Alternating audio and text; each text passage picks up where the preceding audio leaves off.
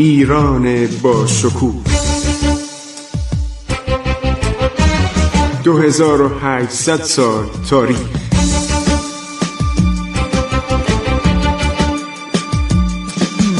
عبور از تاریخ.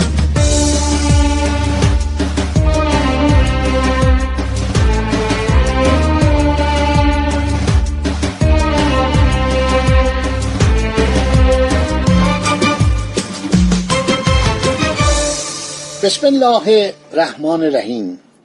به نام خداوند بخشاینده مهربان من معتزد هستم در برنامه عبور از تاریخ با شما صحبت می کنم در میان کتابایی که اخیرا به دست من رسیده کتابی است به نام معاصر سلطانیه. از روی نسخه موزه بریتانیا. به کوشش آقای فیروز منصوری. دستش درد نکنه خیلی زحمت کشیده آقای فیروز منصوری معاصر سلطانیه که این کتاب بین سالهای 1176 1243 این سال تولد و مرگ عبدالرزاق دیمبولیه مؤسسه اطلاعات اینو چاپ کرده.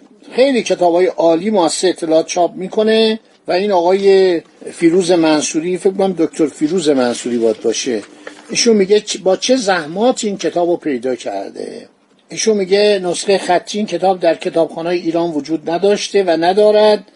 به ناچار برای رفع شپش ترجمه انگلیسی آن را که سر هارفورد جونز ترجمه کرده بود در سال 1833 در لندن به چاپ رسونده بود. عرض شود که من به دست آوردم. داینستری آف د یعنی خاندان قاجار. بعد میگه من دیدم این کتاب رو دست برده توش تحریف داره. بازم گشتم کتاب های دیگه رو پیدا کردم. عرض شود که معلوم شد دو نسخه ناقص در کتابخانه های مدرس و بنگیپور هند یک نسخه در کتابخانه جامع الحکمه بغداد و نسخه دیگری در موزه بریتانیا موجوده. خیلی زحمت کشته. برای دوران فتلیشا من توصیه می‌کنم کسانی که مطالعه می‌کنن غیر از کتاب های انگلیسی و غیر از کتاب های تاریخ سنتی ایران تاریخ هایی که درباری بوده این کتاب معاصر سلطانیه رو بخونند خیلی کتاب عالیه. برگردیم به دنباله وقایع ایران. در دوران عرض شود که فتلیشا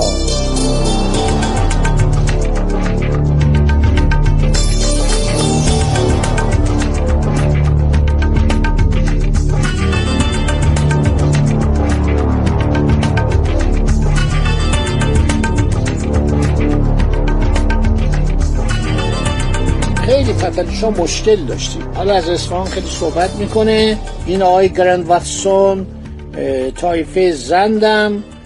می‌خواستن قیام کنن که گفتم محمد خان زن پسر زکی خان بر ضد پادشاهی فتلیشا اقداماتی می‌کنه.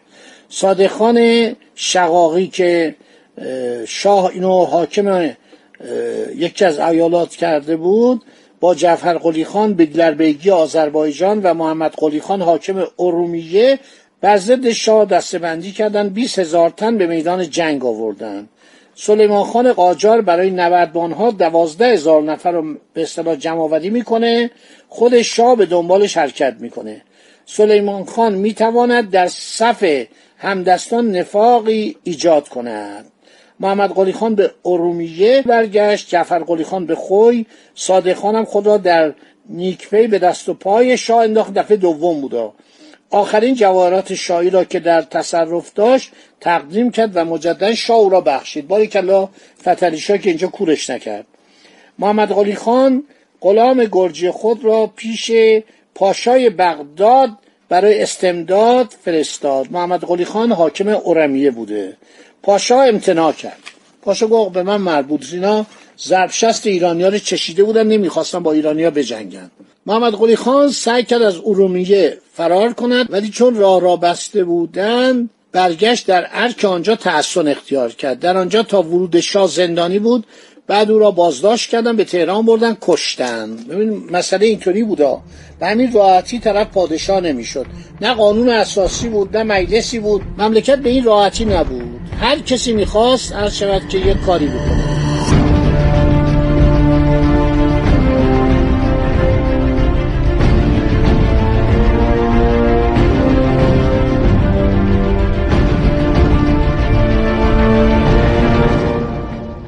در این هنگام شاه پیمان فرمانبرداری سران گنجه دربند قبه و نیز گرگین خان فرزند تزار گرجستان را دریافت کرد.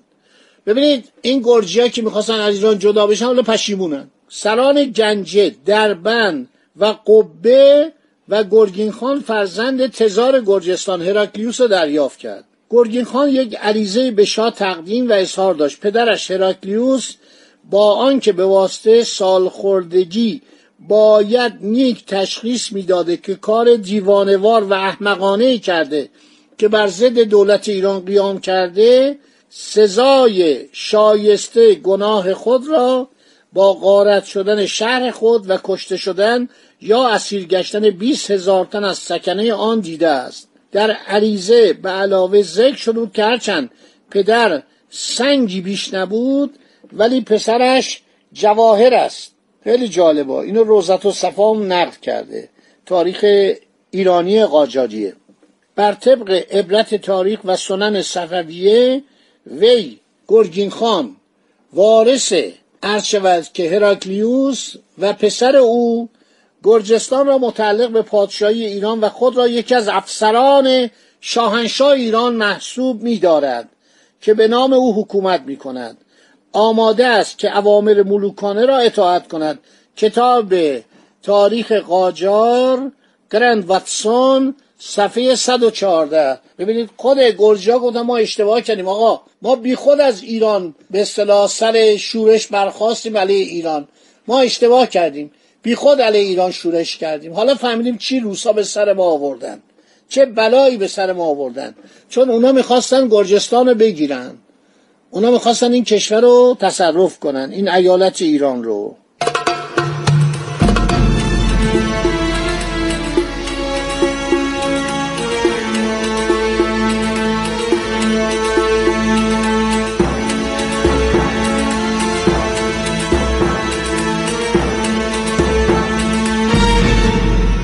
در پاسخ گرگین خان فرمانی حاکی از رضامندی خاطر همایونی صادر شد.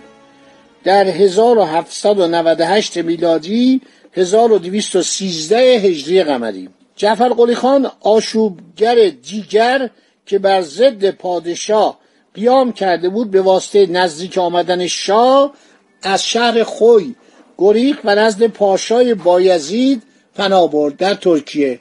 گرگین خان اظهار اطاعت می‌کنه جعفر قلی خان هم فرار می‌کنه میره به طرف پاشای بایزید. این بایزید نزدیکترین پاشانشین ترکیه است. داستانی داره براتون خواهم گفت. شاه مجددا نظم را در آذربایجان برقرار می کند و به تهران برمیگردد. محمد خان رئیس طایفه زندیه که از اصفهان به کوهای بختیاری متواری شده بود باز در آنجا وسایلی برای شورش بر ضد فتلیشاه فراهم می کند خب دوستان این برنامه هم تموم شد.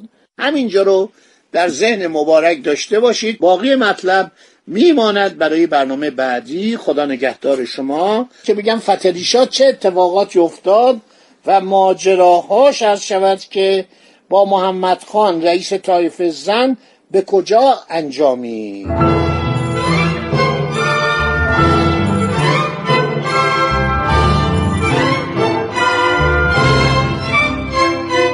عبور از تاریخ.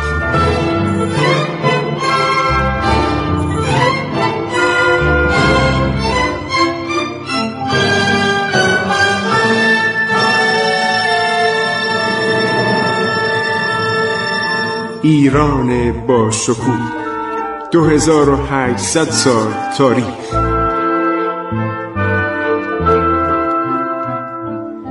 سرگذشت ایران ما به روایت خسرو معتزد